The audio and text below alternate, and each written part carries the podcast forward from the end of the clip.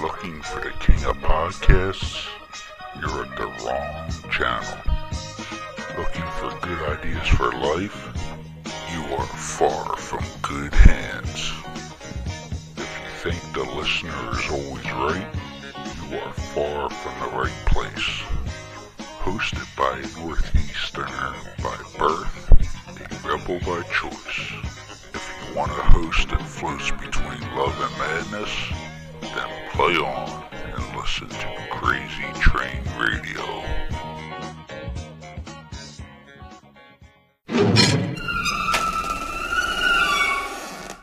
What up, Crazy Train Radio?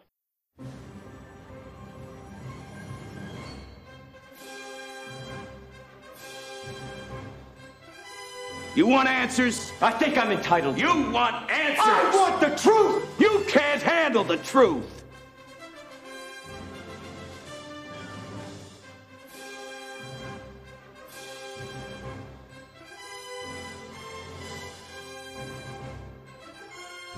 I love scotch. I love scotch. Scotchy, scotch, scotch. Here it goes down, down into my belly. Mm-mm-mm.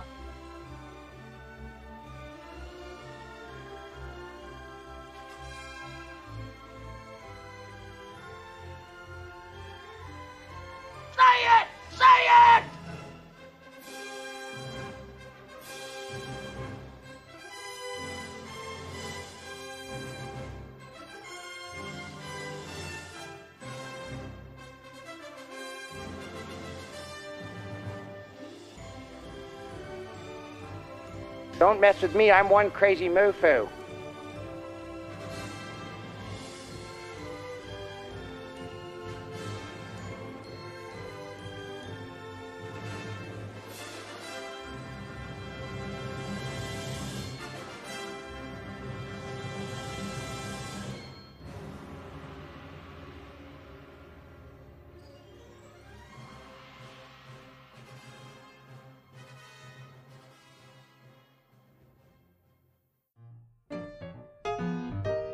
This brand is truly exciting and so glad that they are starting to make a positive impact. Little Bean Soapery is a woman owned small business based in Northeast Pennsylvania.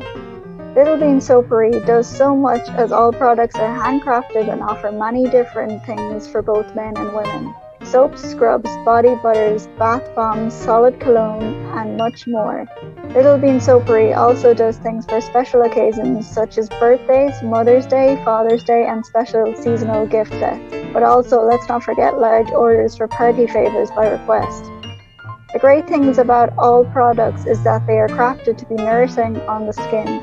If you wish to check them out, please feel free to visit littlebeansoapery.com. Any questions, please feel free to also email littlebeansoapery at gmail.com for custom inquiries and or ask anything else you wish. Tell them that Elena from Crazy Train Radio sent you.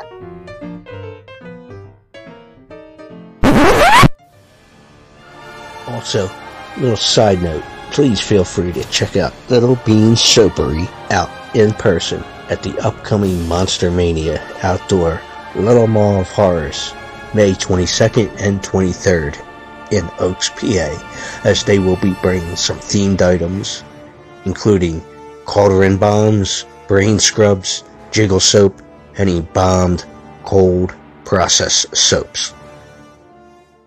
Hey folks, it's your least favorite host in the podcast world, Croc, Jonathan Steele. And I'm Elena, your favorite host from the Emerald Isle. And boy, do we have a good one for you today.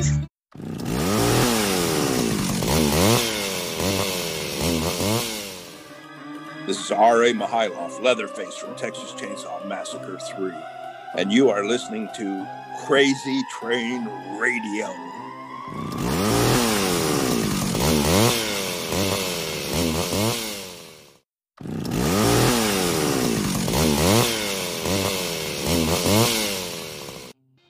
This next guest is mainly known as an actor and producer, but also known to have had oceans of Kentucky bourbon and gallons of Yuengling beer over the years.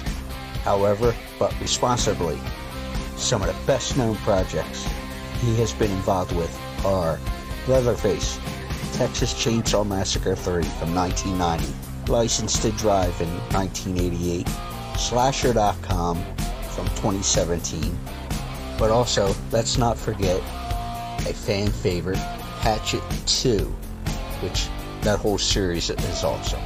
But let's not also forget that he has been a lifelong fan of horror and movies in general. Let's welcome R.A. Mihailoff. That's what I'm talking about. R.A., how are you doing and what's going on in your world currently? Uh, I'm doing fantastic. Uh, what's going on? I just went and got my newspaper. There you go. Very important, very important. But I love, I love that intro.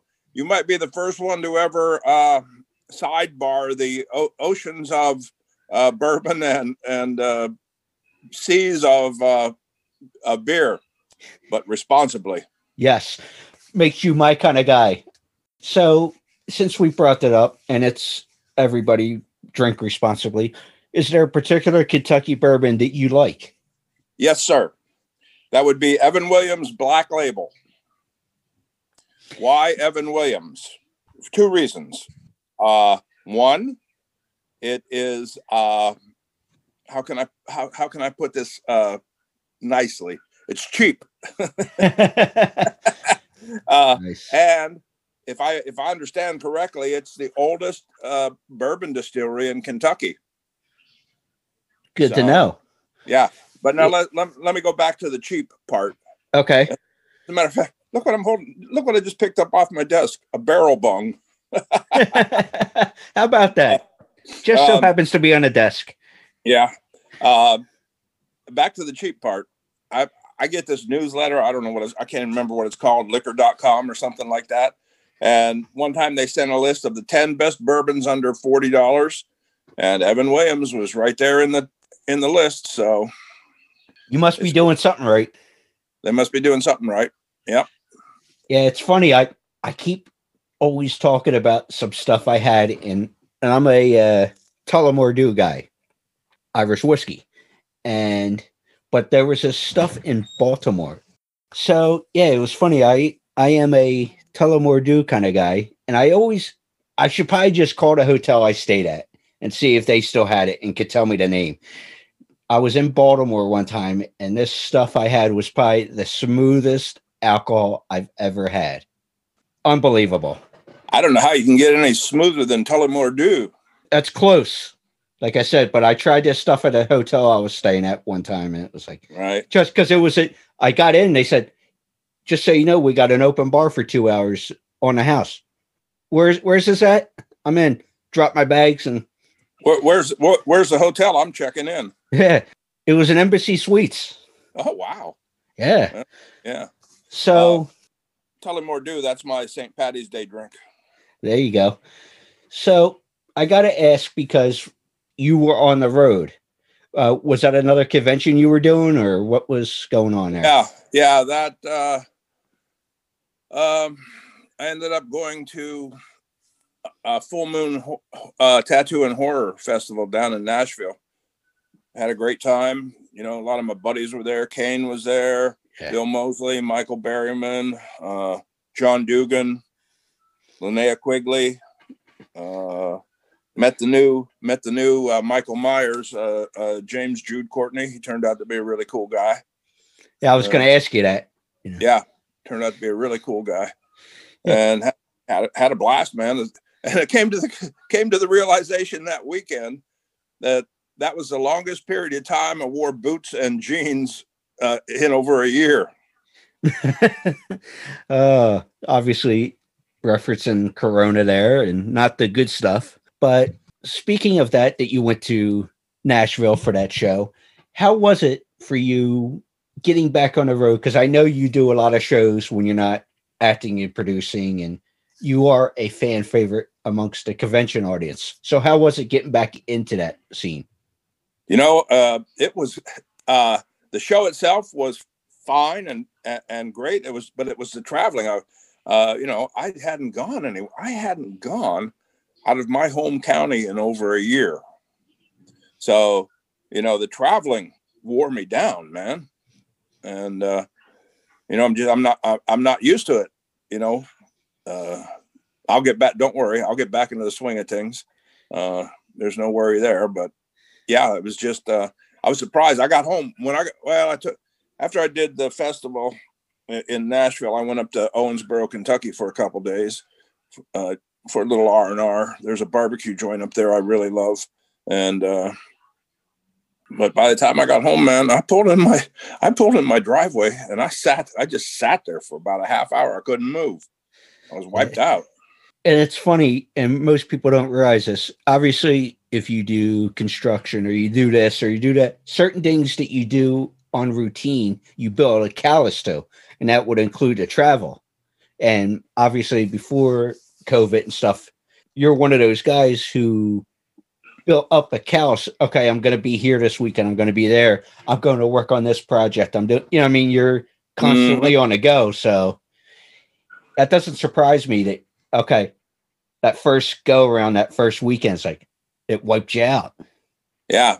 Well, you know, uh, you know, people uh, don't believe this because, uh, you know, it's like my good friend, uh, director Jeff Burr, uh, that you know, that directed uh, um, Chainsaw Three.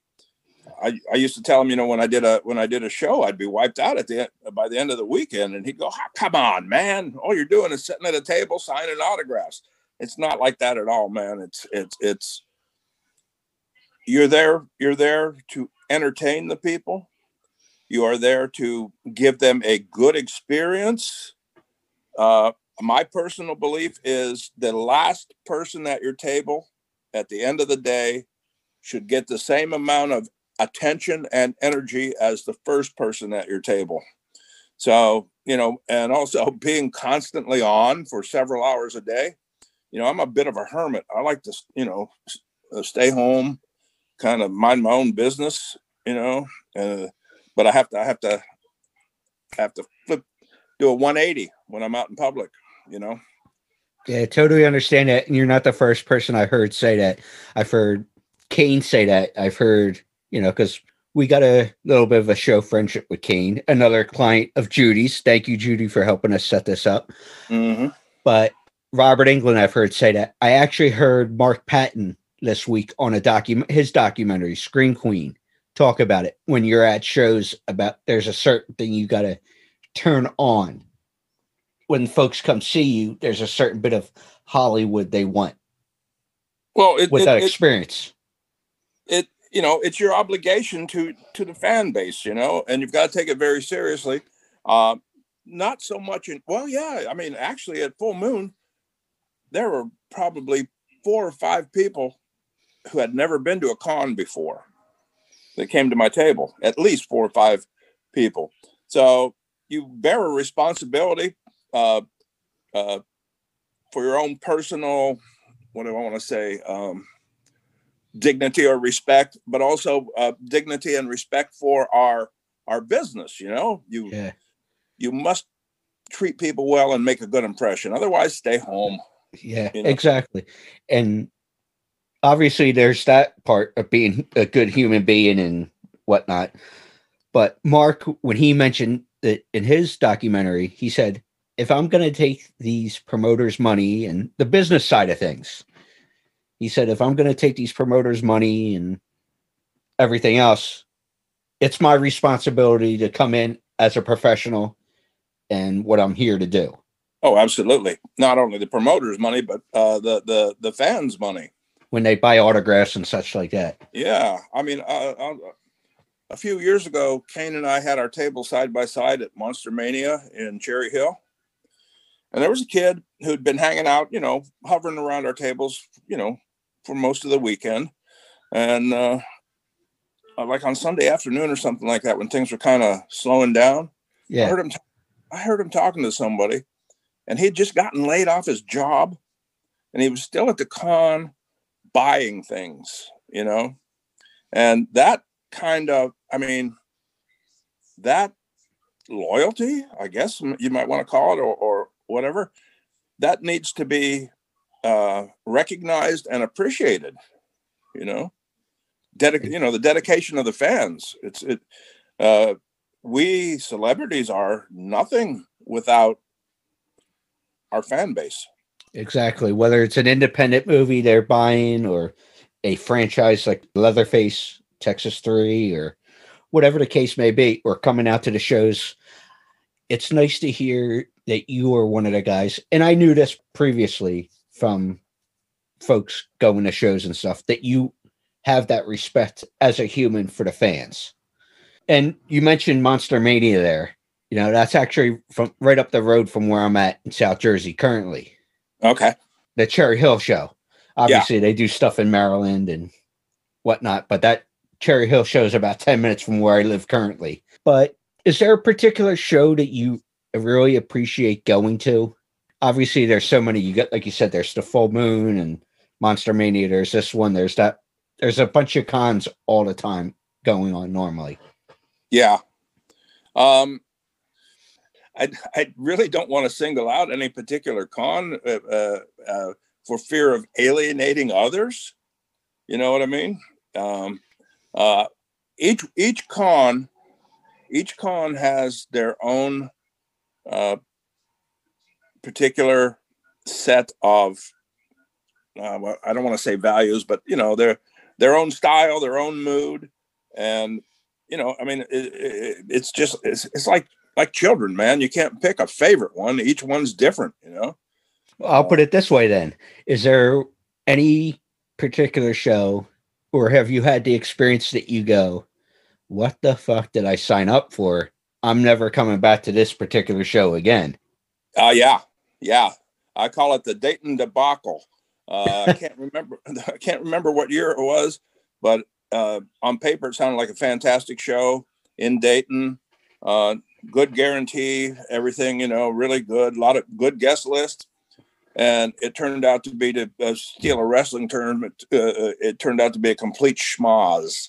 Uh, you know, it was ill ill organized. I can't even remember the name of it. That's how. Uh, but I won't be going back to it because they'll, ne- they'll never have another one. They lost their shirts, and I hope they lose everything they own. Uh, you know, uh, they uh, they stuck some people for the hotel bill. I got threatened to be arrested. I got threatened to be arrested for trespassing at a show that I was a marquee guest. They had they had uh, he identified himself as an off-duty Dayton uh, police officer. He was working security, uh, you know, plain clothes security. And every day at the end of the day, I would go demand money. me and me and Jake Roberts. That's we, would both interesting combo the there. Yeah, yeah. We'd both go up to the uh, to the box office and demand money because it looked, you know, we, there was no way we are going to come close to making our guarantees, and we just wanted to get something out of it. And um, so finally, this uh, uh, he was a punk kid, as far as I'm concerned. Um, he, he, identified himself as a, you know, a Dayton police officer, and he was going to arrest me for trespassing if I didn't, uh, you know, leave. Oh boy! And I could, and I don't know the setup. I can. It makes me think of the joke that Gabriel Iglesias would tell, where he would say he was walking out of a theater when he was just starting to get big as a comedian, and cops pulled over. What are you doing? He, he was literally walking out of the theater. He would go like this. We're on camera, folks, so all right, you can see what I'm talking about. He would point at the poster with a picture of him right there. Like, it's cool. I was here. I was working.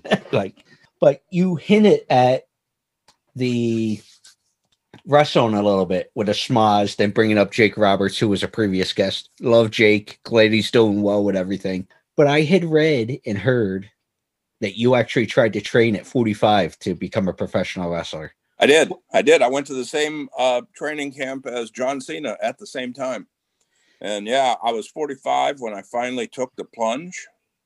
Um, I, I, I flirted with professional wrestling. I used to work before I um, seriously started pursuing an acting career. I used to work on the railroad. Okay. I was a what they call a gandy dancer. That's a trackman, you know, pounding spikes and rolling rail and stuff like that. And uh, I was a spike driving fool, you know. Uh, but anyway, I, I, had this boss uh, on. Uh, I was on a section gang. Uh, it means we we we travel up and down the track, you know, maintaining the tracks, repairing everything.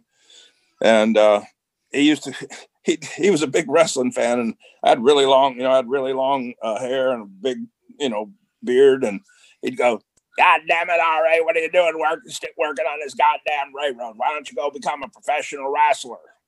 well, Virgil, because I have no interest in being a professional wrestler. You know, I want to be an actor, man. I didn't tell him that, but I said, you know, so at, at that time, I took a little road trip from where I was at in Pennsylvania to uh, uh, where'd we go? Uh, Beloit, Wisconsin. But on the way there, me and my friend Theodore, we stopped at a uh, steak and ale, had dinner, and there was some live entertainment. The steak and ale closed, and the, my friend Theodore played harmonica, so he started jamming with the live entertainment. They invited us to go to the uh, the the cabaret at the Holiday Inn. so we, so we followed it. Now this is like 10, 11 o'clock at night. We're on our way to uh, Beloit, Wisconsin. We don't have any hotel to stay in or nothing, you know. So we go with these people to the Holiday Inn. It was really cool, a lot of fun. And I'm drinking and sitting there looking around, and I see this guy sitting at the end of the bar. I said, Damn it, that looks like the Great Kabuki. Um, had a few more drinks. Now I was 23 at the time, and uh, I said, I'm going to go over and find out if that is the Great Kabuki, and it was. So uh, I asked him, you know, I started talking to him about getting into wrestling, and he offered to help me. Uh, the only problem was I could not square up how to commute from uh, Pennsylvania, where I was working on the railroad, making t- what I've considered at the time tons of money, you know, uh, and and uh, going over to Toledo, Ohio, to train. So I, I never followed up on it. Fast forward ten years, I'm 33 years old, and I'm working over at Universal Studios. And Florida or California? Huh? Florida or California? California. Universal Studios Hollywood. I'm doing the A Team live action show. You know, it's a live stunt show. And uh, for some reason, uh, they brought in some of the WWF superstars uh, for meet and greet, you know. So, of course, I had to go right over and start hanging out with them. And Big John Studd, Hillbilly Jim, uh, Chico Santana. Funny you say that. I actually just picked up Chico's book. As you know, I call, oh, don't don't call him Chico. Yeah, Oh, that's funny. I didn't I didn't know that. a line from Jesse Ventura. Yeah, that's what. It, yeah, I stole that from Jesse. Uh, yeah, yeah, Chico Santana McMahon. but uh, so uh, who else was there? Oh, so I'm back. Uh, you know, I'm backstage, um, uh, and I run into Lou Albano. Holy shit, man! He Lou, Lou Albano comes up to about my uh, sternum. Okay, and uh, I st- I stop at him. I said, "Hey, Captain Lou, the fellow wanted to get into this wrestling business. What's he need to do?" And he first thing he looked up at me and he looked me up and down. He goes, first thing he said is, "How old are you?" I said, "33." He goes, "Well, that's not too old." And Lou said, "Did you meet uh, Did you meet Red Bastien?" And I said, "No, I didn't." Here's his card. He's, he's you're, you're in luck. He's opening up a training camp in in uh, Southern California. Call him. So uh, now remember, I'm doing a live stunt show, like eight eight shows a day. I'm getting beat up by Mr. T stunt double. Okay, I'm getting uh, uh, catapulted into the back of a garbage truck, you know, eight times a day after being beat up by Mr. T. Anyway, so I, th- I was, re- you know, I thought I was real, uh, real fit, real athletic, uh, real handy, you know, to use a stunt term, and uh, I was ready to go, man. Um, here was my chance. Uh, Red Bastien, the, the West Coast representative of Titan Sports, the, the parent company of WWF at the time. So I get a hold of Mr. Red Bastien and arrange to meet him. And uh, he uh, he was late for our meeting, and so I was just I was killing time, and it was at a I don't even remember like a holiday health spa or something, you know, uh, fr- franchise gym and the, the kid working the desk was kind of big, you know. If you want to describe him, he looked like a uh, like a, a, a a college football tackle, you know, big, broad shoulders, that big head with that flat top haircut, big traps, you know, and shoulders and stuff like that. So yeah, I'm in there. Yeah, man, I'm I'm here to start my career as a wrestler, you know. He goes, "Oh, you're going to meet you meeting Red Bastien." I said, "Yeah." He goes, and then I said something. He goes, "Yeah, I'm going to start my career." He goes, "Yeah, I I I, I trained with Red." And I went, "Hmm, wait a minute. You this guy trained with Red Bastine at his I, I thought it was a you know a uh, a, a feeder a feeder uh, thing to the big time, right? So my I'm going, what? Why? Why if you, if you've trained with Red Bastien and you got all these connections, why are you working the desk at a uh, at a health spa? You know. Mm-hmm.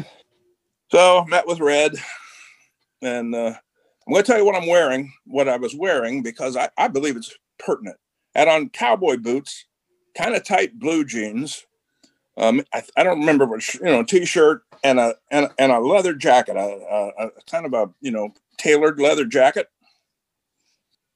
So I met with Red, and uh, he laid it out for me. And the thing that kind of seemed strange, he never asked me to get in the ring, never asked me to move. Uh, you know, I told him, you know, I told him I was working at the A Team Live Action Show. That didn't really seem to have any any uh, bearing on anything. Um, the it was going to be twenty five hundred dollars, but the money was not even a concern. I mean, working at doing that A Team Live Action Show, I made a it was I was making a lot of money, so the twenty five hundred dollars wasn't even a, a concern. But it was the fact that he didn't care. He didn't want to see my build. He didn't want to see my uh, athletic ability or anything. Uh, it seemed like the, the only thing that was important to him is if I had the $2,500 for the eight week course. So funny how money seems to do that.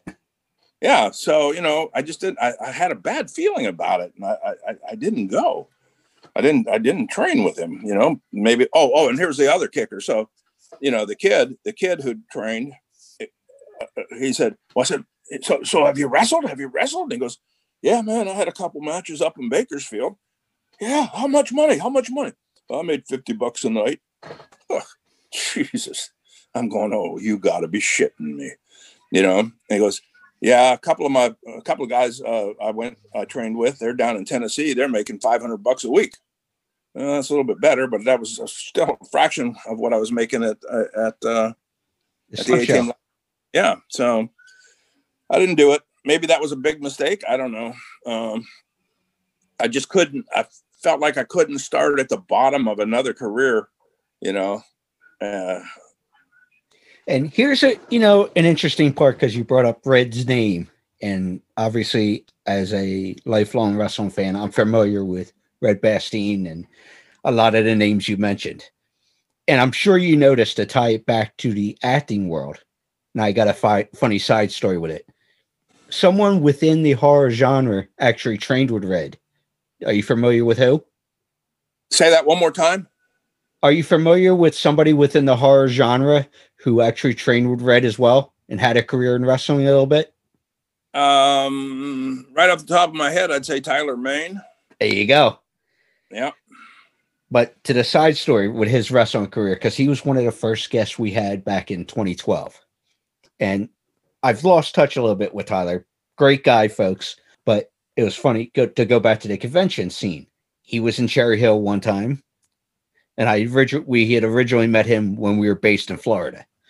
So I sent Tyler a text said, "Hey man, it was nice to see you." Yada yada yada, and he knew I knew of his wrestling career and all that. He goes, he responds on his way back to the airport, leaving the show. He goes, "Hey, just so you know, you might want to check out an article WWE.com did about wrestlers who became actors and whatnot. So of course I go, okay, I'll go check it out. Pull it up on my laptop. And of course, what's one of the pictures of Tyler that they used from his wrestling days? You shaking hand. Big ass mohawk. Right? Like it says, think of flock of seagulls style haircut he had back in the late 80s, early 90s during that time period. I start horse laughing uh, yeah, just a you know Tyler, big old strapping guy, the whole bit. To see that look on him, so I text him, dude, hilarious look. What the fuck's with the hair? you know, ribbing him. Yeah. He goes, and you know how Tyler is. Okay, yeah, no problem. Get your chuckles in. Fast forward six months a year, we're at a different show. Hey man, how you doing? Good. Jamming some elbows. I'm all five foot six. Tyler's six five, and he's he's he's six ten. Yeah. Oh, okay. But yeah, he's the nicest guy in the row. He goes, "Oh yeah, good." Slaps me on the back of the shoulders and everything. Gives me a good little. Mm. Oh yeah. hey, a little stiff, aren't you? You guys remember that comment about the hair? Right on. Fair enough. yeah. Yep. I said, Roger, that got you. You know, he wanted to get a little re- return rib on me. Okay, fair enough. I wonder. Uh, I wonder if that's when he was uh, uh, tag teaming with um, um, Kevin Nash. That photo. That it probably that error. That yeah, when Kevin was breaking in, they were tag team partners for a while.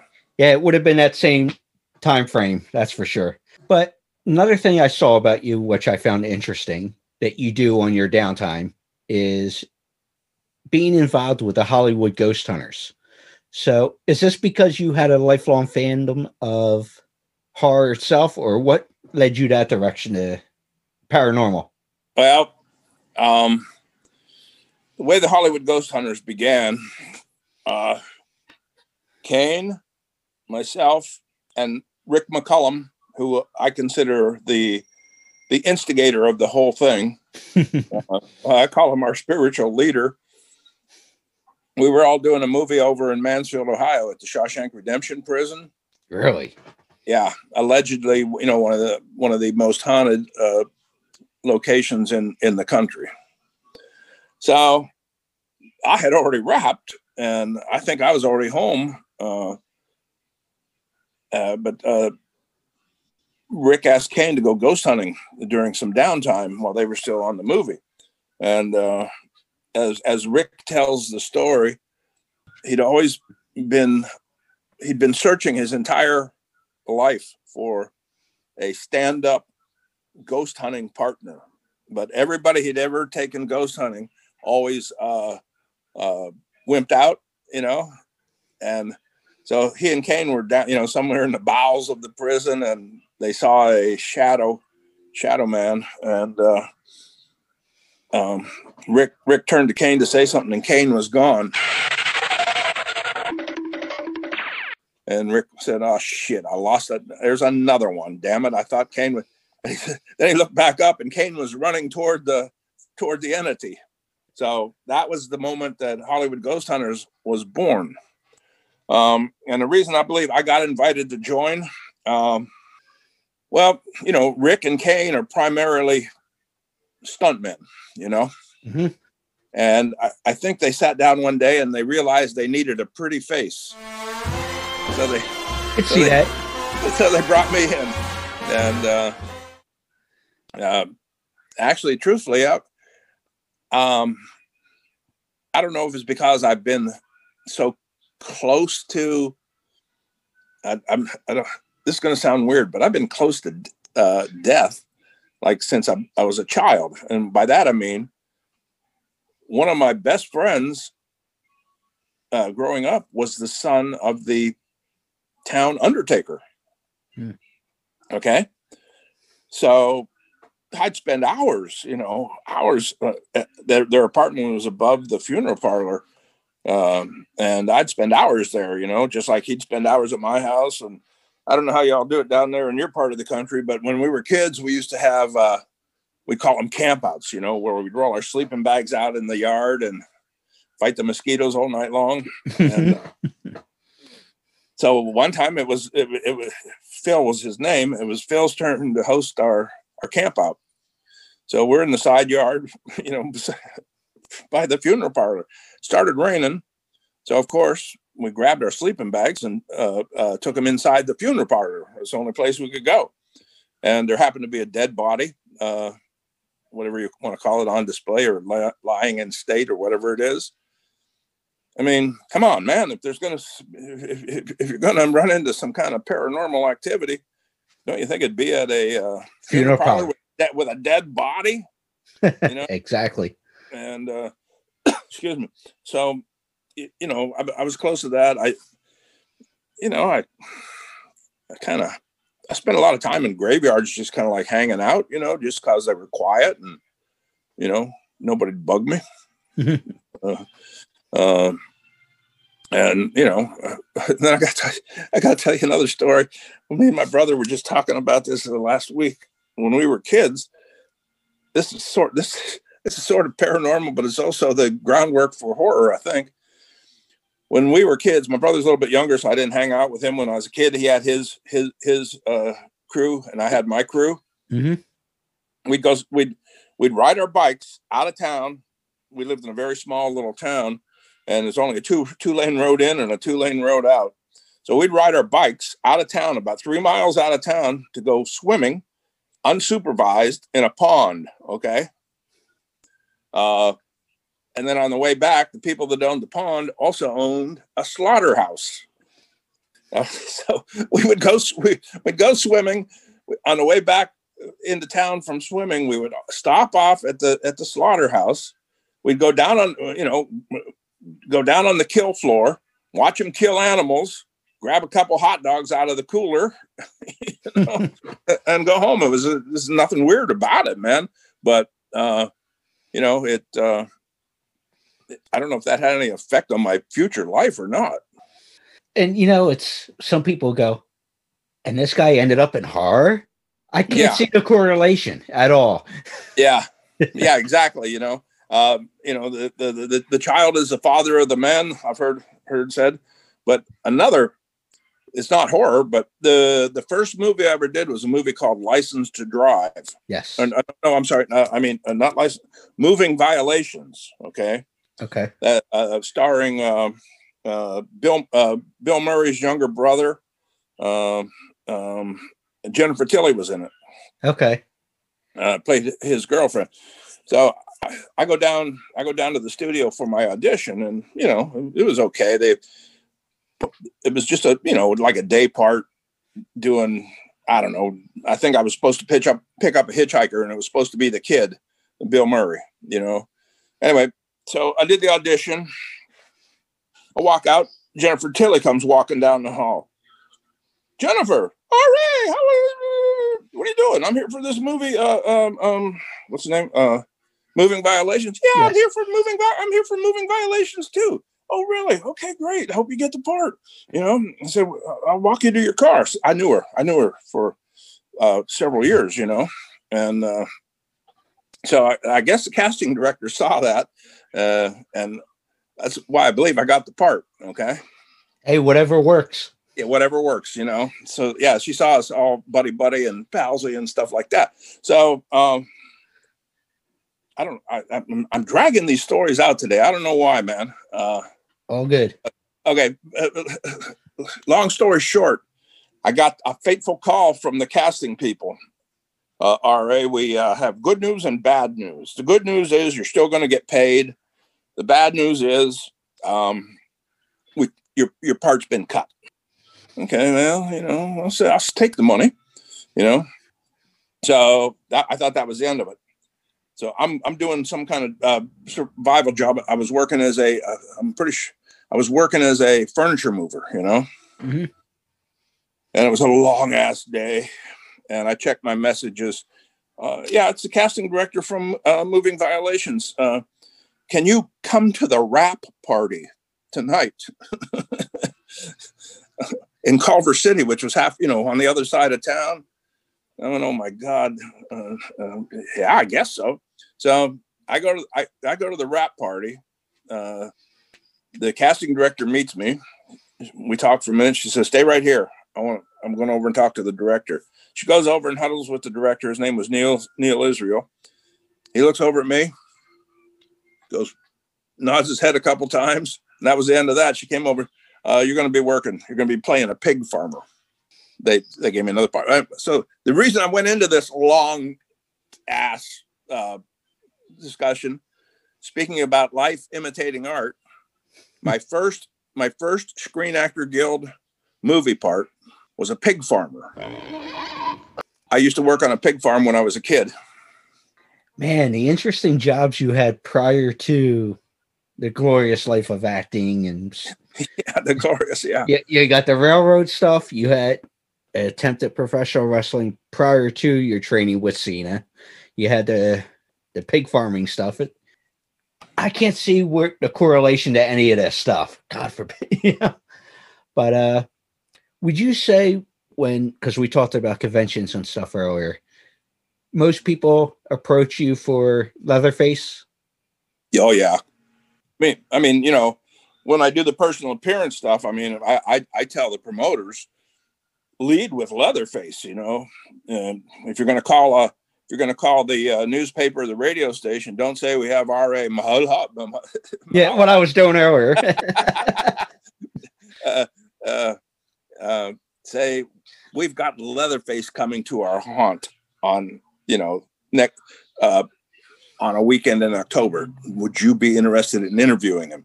Then you fill in the details. Which one? Me. Yeah. You know, uh, uh, because let's face it, if we went to the um, we went to the local uh, uh, Kroger's and asked 25 people who uh, Leatherface was, eh, 22 and a half would know it's that that chainsaw killer from the movie. Uh, if we went to that same Kroger and asked 25 people who R.A. Mihailoff was, about two and a half would go, uh, uh, who? What? You know, who? From what? You know, so, oh, yeah. So, yeah, I mean, that's what I'm best known for is Leatherface and Texas Chainsaw 3. A little side note, folks, which I found interesting. R.A. was actually the first left handed actor to play Leatherface. But, you know, it's interesting, and it's probably wore you out during the filming of it that that saw was somewhere between 80 and 90 pounds. To be whipping that thing around. Like well, you, you know what? Uh, I was I was this many years old when I found when I uh, found out that I was the first left hand or was aware of the fact that I was the first left-hander to do it, the movie. Uh, I've been left-handed all my life, so it, it almost doesn't register. But I knew I knew that I couldn't I couldn't ask for a left-handed chainsaw because it wouldn't fit the uh, the previous stuff. So I just happened. I just Jonathan. I just happened to be working uh, uh, construction, building custom homes in Beverly Hills, man.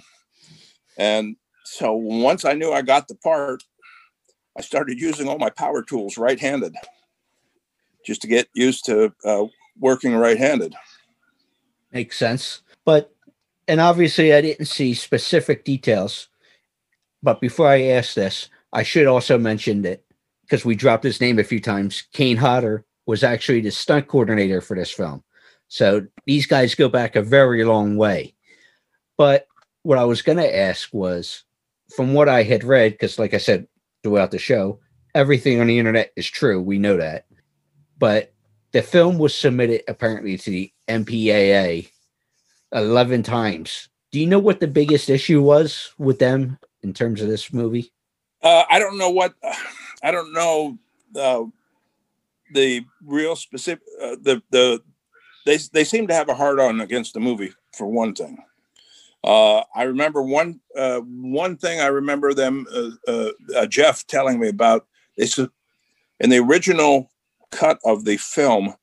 Uh, the little girl Jennifer Banko pulls a a, a, a ripcord and it, it, sends the hammer slash uh, slamming into Billy Butler's head. Um, so she, so this nine-year-old girl is responsible for a kill, on-screen kill. They objected to that uh, a lot. So that was one thing. But yeah, man, um, we we were originally supposed to open on November third, nineteen eighty nine. I believe if we would have uh, opened on our original date, I'm confident that we would have been in the top 10, if not the top five movies of that week at least. As it was, they dumped us uh, in uh, mid January of, of 1990, which is uh, that's the traditional dumping uh, uh, time, you know, for movies that are kind of like, you know, given up on. Uh, as it was, we opened up at number 11 You know, so we just missed the top ten. Um, so yeah, you know, I uh, Well, And I'd I- be sorry. Go ahead. I I don't know what the problem was with the MPAA. I think they just they I think what it was. I think they objected to the human on human violence, and that's why you know, like uh, Michael Myers, Jason, Freddy, they all get a a, a a broader palette of violence to work with because it's all supposedly supernatural, but ours was human on human violence. You know, so Mm-hmm. I think that was one of the biggest issues.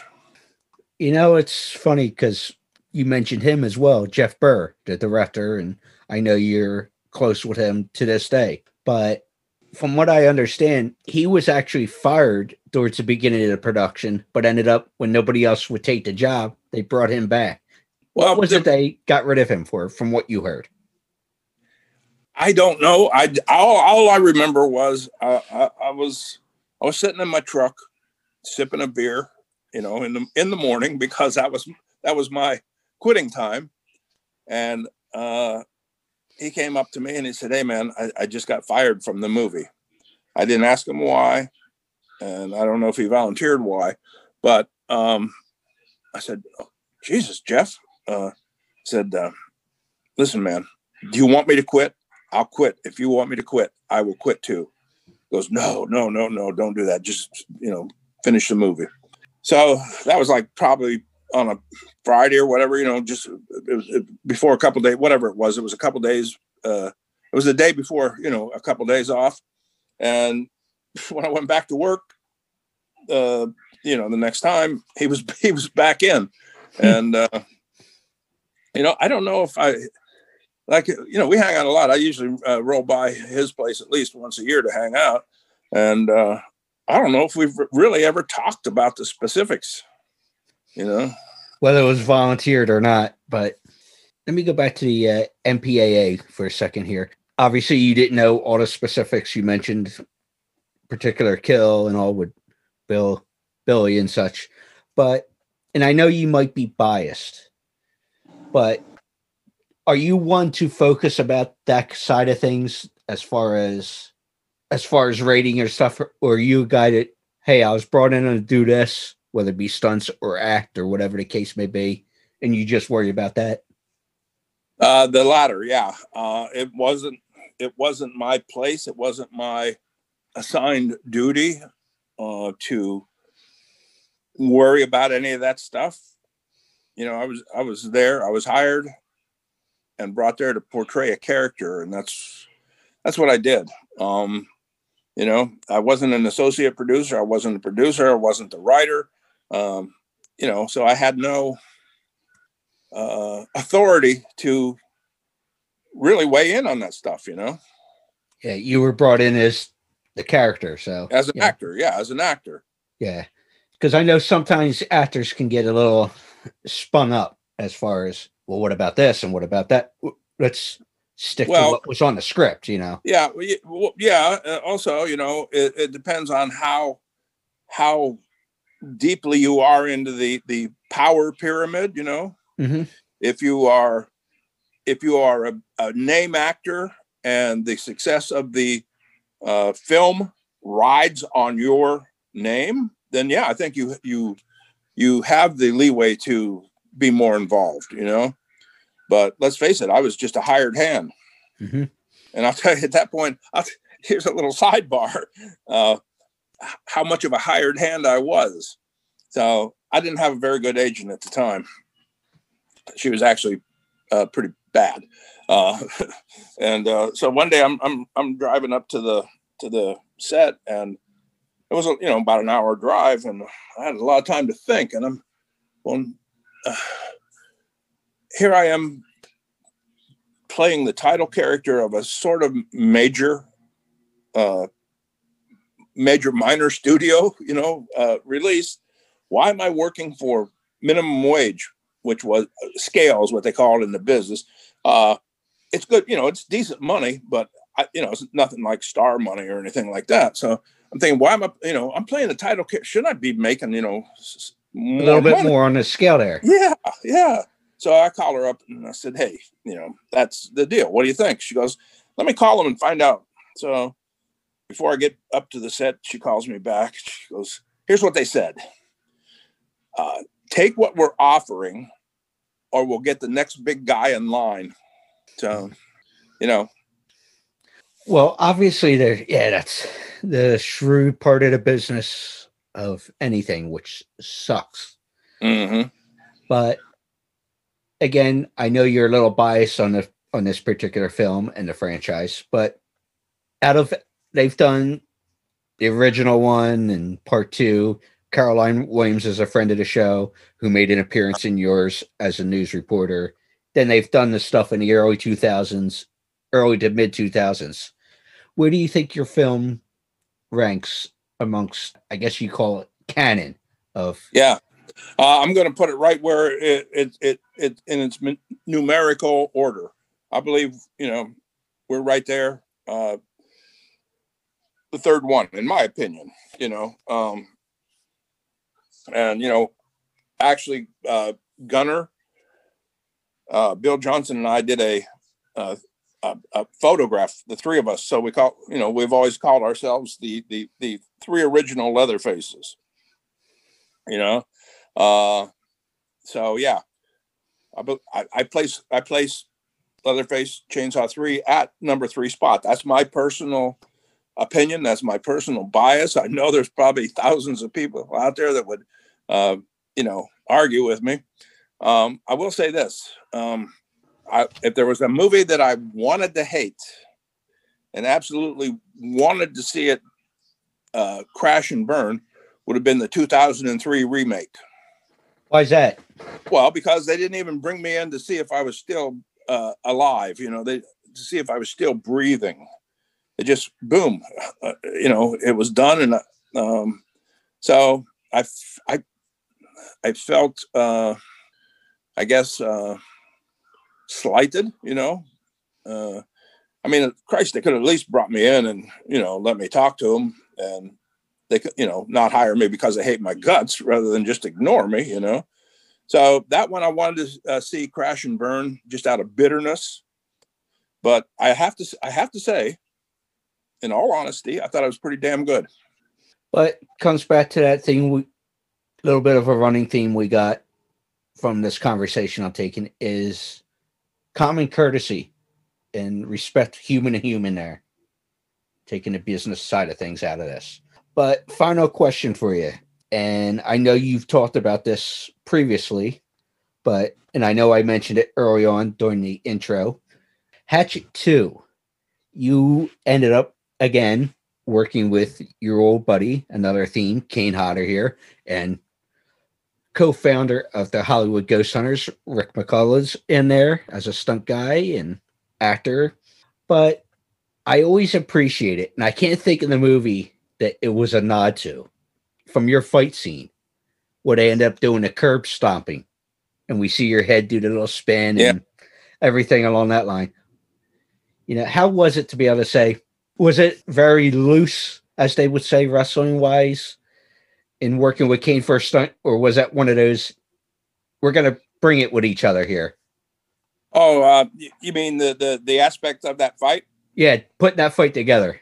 Oh, we spent a we spent a full day uh, uh, working out that fight, uh, uh, uh, um, choreographing it, filming it, and everything like that. Um, everything pretty much was you know, it, it was it was marked out by beat. Actually, you know, uh, the the, the only thing that happened that wasn't in the script, I busted the uh, the cupboard door on Kane's head. I wasn't I wasn't I wasn't supposed to bust it, but uh, he's got a cement head, so. But uh, no, that was that was a very meticulously planned, uh, plotted out we started talking about it the day before, you know, uh, me, Kane, Rick McCallum, a few of the other boys. For some reason, my dressing room became like the hangout. So everybody, uh, you know, conglomerate in my in my dressing room. And so the day before, we started, you know, talking about it and figuring out what we were going to do and everything. And and then when we actually got on on this on the set, uh, you know, you can talk about it. You can you can talk about it for hours. You can draw diagrams for days. You can uh, uh, you know imagine every every beat of the fight in your mind. But once you get on on the stage itself, it's a it's a different animal. You know, so. Mm-hmm. So we spent, you know, probably half the day uh, rehearsing it, you know, and you you also have to rehearse it for camera too, you know, so they know where to cover, you know, where to get coverage and things like that. But yeah, it, it was pretty much, um, you know, all planned out. Part of that questionnaire, were you guys laying it in, like just to give each other little shots? Not Mm. not in a bad way, but you know what I'm saying? Just kind of Working a little stiff? Yeah. No, not not really. Uh, you know, um, like I said, the only the only I guess if you want to call it a, a, a mistake was when I, yeah, I, I hit him a little too hard on the head with the with the thing. Um, Numbskull. but no, I mean, uh, Kane actually tore his bicep like early in the day. Um, but you know that tough son of a bitch kept working all day. He kept he finished the whole movie uh, with a torn bicep. But he, we did he did that fight scene practically that entire fight scene with a torn bicep. I did not notice. I'll have to text about it, you know, because like I said, Kane's a buddy of the show and stuff. But do you know if he ever got that repaired after the movie or? You know that is. I don't know. I don't. I don't know. I Because you know that's one of those weird injuries that sometimes people get it Well, fixed, sometimes you know what yeah. I mean. it doesn't you know if, if you do not get it repaired it doesn't impair your strength at at all really uh, and you get a really you get a really good bicep peak uh, but i think he probably i don't know uh, i think he must have gotten it repaired because uh, well i don't I, okay i don't go around looking at his arms all the time you know No, no. but Uh, yeah, just doing what he does, you would think you'd want the full range of that being fixed. Yeah, but you know, I've, I've known so many guys, so many uh, uh, professional wrestlers, so many barroom brawlers, so many stuntmen that have torn uh, bicep insertions. You know, and half half get them fixed and half don't. Yeah, it just depends on what you. Yeah, that's for sure. But when people bring up your name, and obviously we mentioned that most people at shows and stuff at the appearances know you for Leatherface. Is there something that most wouldn't think of off the top of the bat that when they bring up your name that you want people to remember you for? Um, just being a decent guy.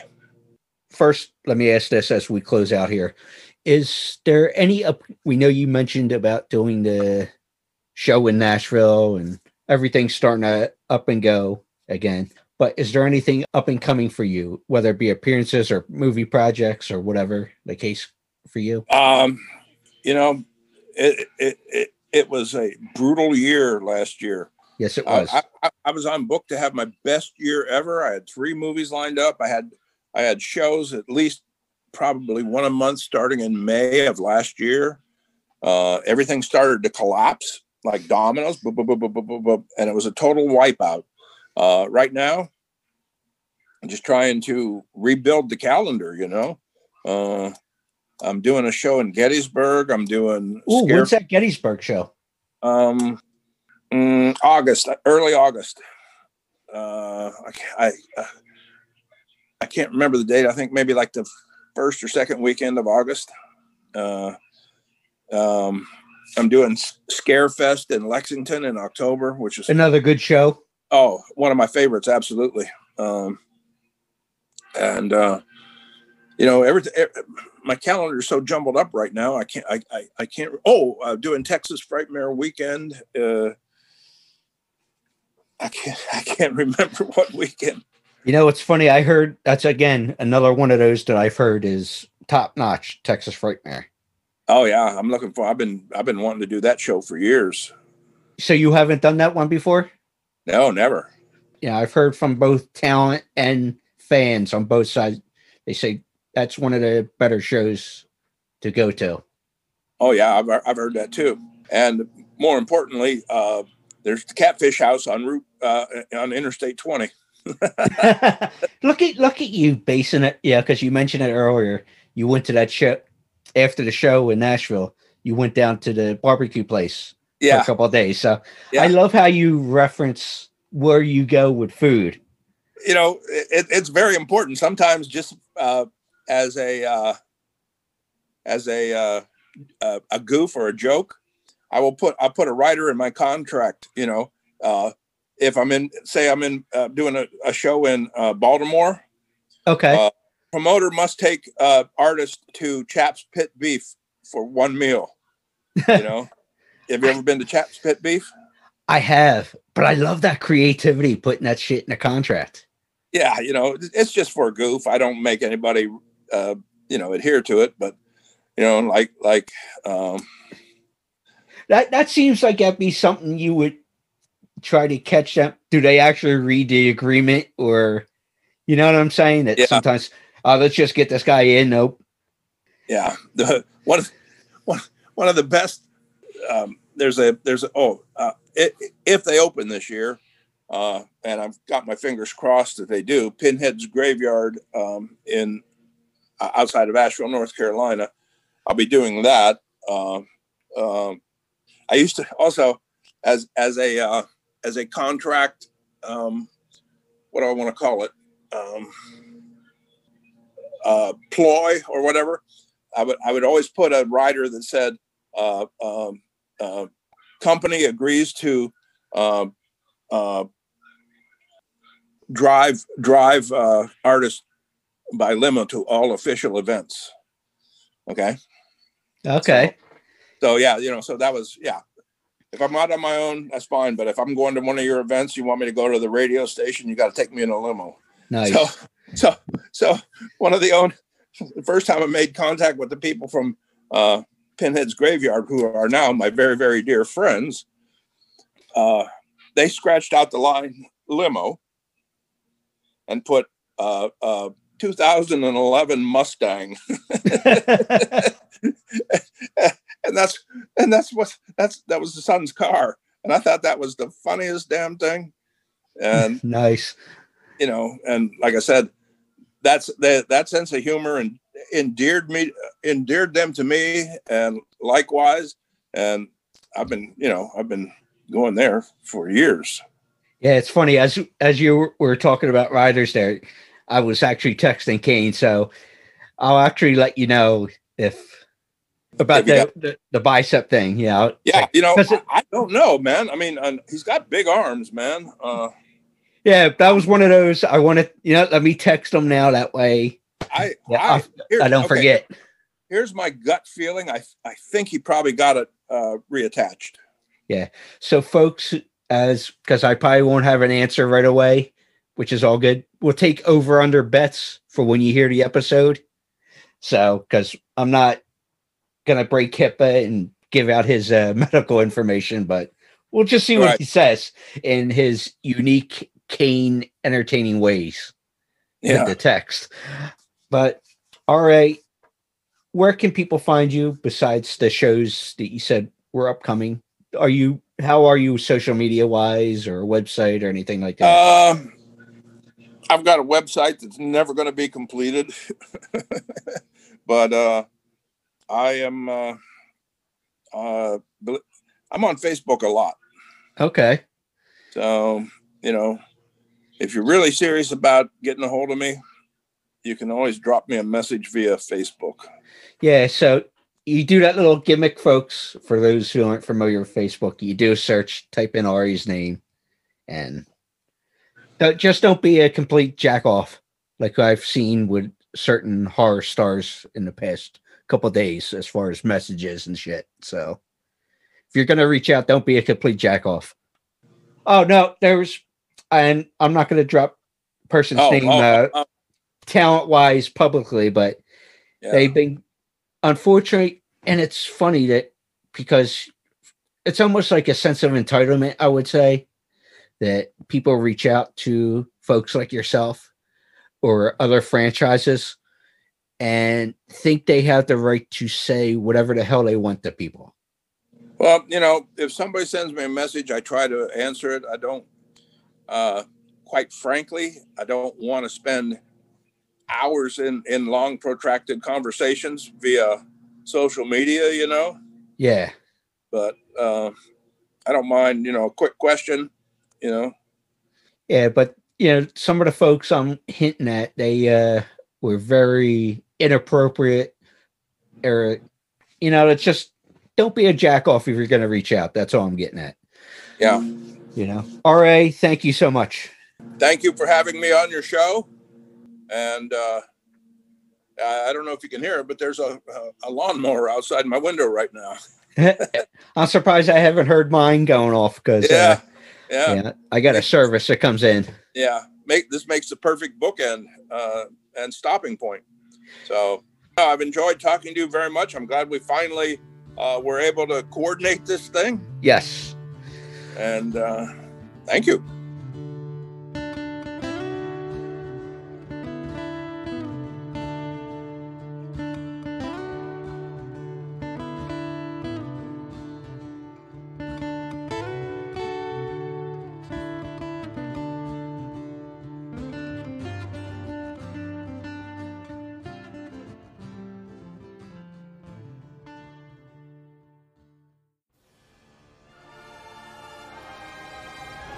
Hey, I know we have a lot of horror fans that listen to our shows, and I know things have been tough for everybody across the board these past six or seven months with what's been going on in the real world. But I wanted to make a suggestion to you horror fans because I know part of the normal routine year in and year out is to attend different conventions to meet some of your favorite horror stars. However, none of us have been able to do that because of obvious reasons. But I do have a little suggestion for you signaturehorror.com. Now, some may ask, what is that? Well, they obtain autographs for the fans from some of their favorite stars, from some of their favorite franchises, whether it be the original Texas Chainsaw Massacre, Friday the 13th, Nightmare on Elm Street, and many more. They have different options, such as, besides getting their autographs, you can do live Zoom calls with your favorite stars. You can do personalized videos for people, greetings of some sort. They just have many options. So, if you're looking for to spend some money that you may have spent at conventions, check them out and see the options they have. Signaturedhorror.com. That's right, signaturedhorror.com.